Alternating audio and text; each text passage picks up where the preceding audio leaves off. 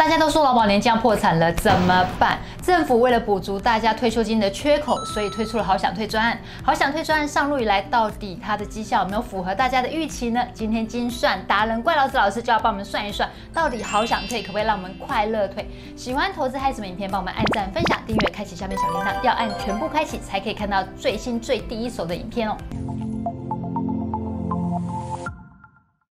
家好，我是 Sharon。大家好，我是怪老子。老师先前拍了一支影片哦，就是几岁领劳保年金最划算，大家都好喜欢这支影片哦。上线以来，影片观看超过六十多万次可见得大家都很喜欢退休金啊、劳退年金这个议题。没有错啊，这个本来就是很重要的议题啊。嗯、市面上有哪一些投资商品适合存退休金？然后他们有哪一些风险要留意一下呢？退休虽然是要怎么去选择股票或者是债券很重要，但是呢，稳定度更重要。退休的时候，我们没有办法让我们的现金流这样一下子很好，一下子不好。其实最好的方式就是股债一起把它配置起来啊。所以，如果你要找 ETF 也好，你要找基金也好，就是有那种股债一起配起来的呃基金或者是其他的产品。当股债为什么它配起来之后会？呃，它更稳定呢。最重要的是股跟债，它们之间有一个负相关。我们在看退休金的时候，还是要以能够有股债配置的基金为基础。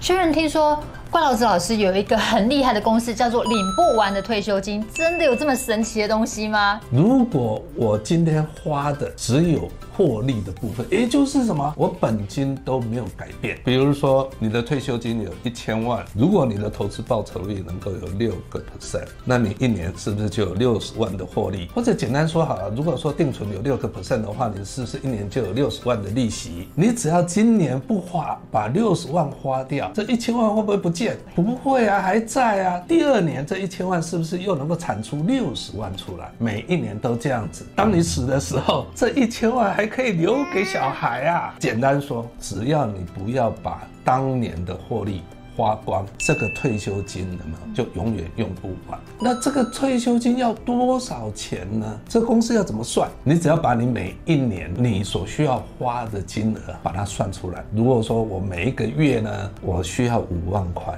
所以我一年呢，我是不是就需要六十万？就是我们刚刚举的例子啦。那你只要把这个六十万。除上你能够产出的投资报酬率，如果说你的投资报酬率是六个 percent，那么你就是用六十万除上六个 percent，所以意思是什么？你只要一千万就够了，对不对？嗯。现在还有一个问题，虽然是一千万就够，那你第一年用六十万，第二年六十万够吗？因为呢，你要考虑通货膨胀率啊，所以实质的报酬率的，你必须把你的报酬率再扣掉通货膨胀率。所以真正的公式，考考虑到通货膨胀率之后的公式就是说，你每一年的花费除上你的报酬率，再扣掉通货膨胀率。比如说，刚刚的报酬率是有六个 percent，如果通货膨胀率我们假设是一个 percent 的话，所以六十万再除上五个 percent，就零点零五，是多少钱？就是一千两百万。所以这意思是什么？你现在只要准备好一千两百万，如果你的投资报酬率每一年能够有六个 percent，那么你都足以应付一个 percent 的没有通货膨胀率，也就是每一年你可以拿得起来，第一年六十万，第二年比六十万还多一点，不管你活多了，哪一天死掉，你的本金都还在。接下来是说，那我投资报酬率没有六个 percent，我怎么办呢？我做了一个表格，我们把它看一下，对照一下表格是说。每个月要五万块，如果我投资报酬只有两个 percent，通货膨胀率一个 percent，你需要六千万。六千万当然是六倍，所以你知道投资报酬率有多重要，对不对？现在我附上这个表格，有没有？每一栏位就是我每一个月需要花多少钱，每一列呢就是报酬率是多少。但是我建议你呢，哈，退休的时候可不能用太高的投资报酬率了，它的波动会很大。我会比较建议六个 percent 上下，哈，去调整一下，所以你就可以对照出来说。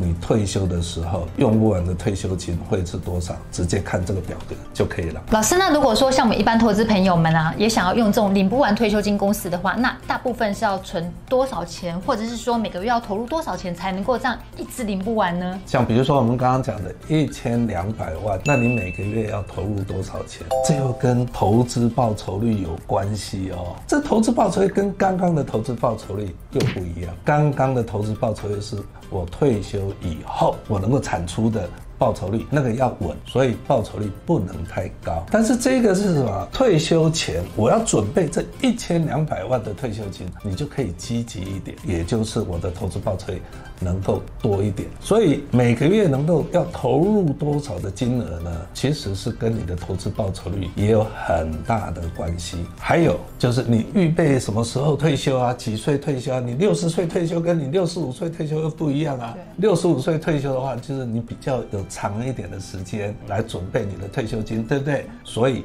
基本上跟两大关系，一个就是你的投资报酬率，还有就是你有多久的时间能够去筹措。也有一个公式很容易就能算出来，就是用 PMT 啊。这个公式呢太复杂，我不要用讲了，好不好？特别还做了一个 Excel 下载以后输入资料。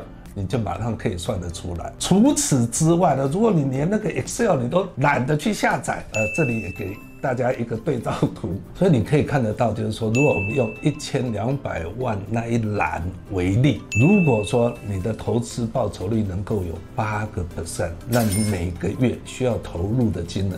就是五千六百零一块。影片一开始就是说我们要去实测，到底政府推的好想推专案可不可以让大家大乐推？因为 Sharon 有买群益全民乐退基金，当时一上路我就直接买了。所以秦老师直接帮我们看这一档群益投信的基金到底值不值得买？它两档里面有没有哈？一个是成长乐退，一个是优质乐退，啊，这个都是组合基金，都是股跟债配在一起的。成长乐退的话，一开始到现在，二零一九八月三十到我们这个一月十九号，其实它累计报酬率成长是二十点五个 percent，相当于每一年。有十四个 percent 的年化报酬率。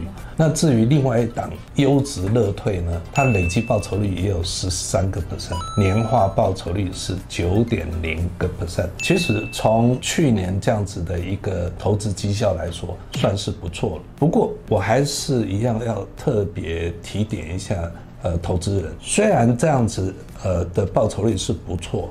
但是你可不要直接用十四个 percent 去算我们刚刚的呃这些退休金。去年算是比较好的一年，所以呢，比较好的方式就是用大概五年的那个平均的呃年化报酬，或者是五年的年化会好一点。但是确实。这两档都是这样子表现，算是不错了。但是老师，这两档还没有到五年呢？啊，没有到五年没有关系。但是我们基本上呢，哈，我们可以看得到，就是股债配置，即便是我们讲说好的一年有没有哈，它也没有说离。大盘太远，所以一般投资朋友们对于像这样类型的基金，合理的报酬大概预估就在六到八趴，算是比较合理，对不对？对，其实退休前有没有哈，股债组合的话，八个 percent 是一个合理的啊。你若再积极一点嘛，十个 percent 都还 OK，不用太太过积极。退休的时候就是怕你万一退休前，咵，整个如果说遇到大空头，也不是一个好的方式。刚刚只看到的是说。累积报酬以及年化报酬，那我们没有看到刚刚的过程，所以你有没有看到优质乐退跟那个成长乐退，它都是一路往上，但是就是在去年三月十九的时候，你有没有看到一个重叠下来，就是必须要承担的。定存你不会有重叠，但是就只有零点八嘛，这个道理是一样的。如果你把成长乐退跟我们的定存一起配在一起的话，如果是定存是四十个 percent，然后六个六十个 percent 的成长乐退有没有哈？配在一起，你有没有发现那个绿色的部分呢？它的波动就会变少了。也就是说，如果我加了一点点的定存在里头的话，能够有效的减缓我们下跌的。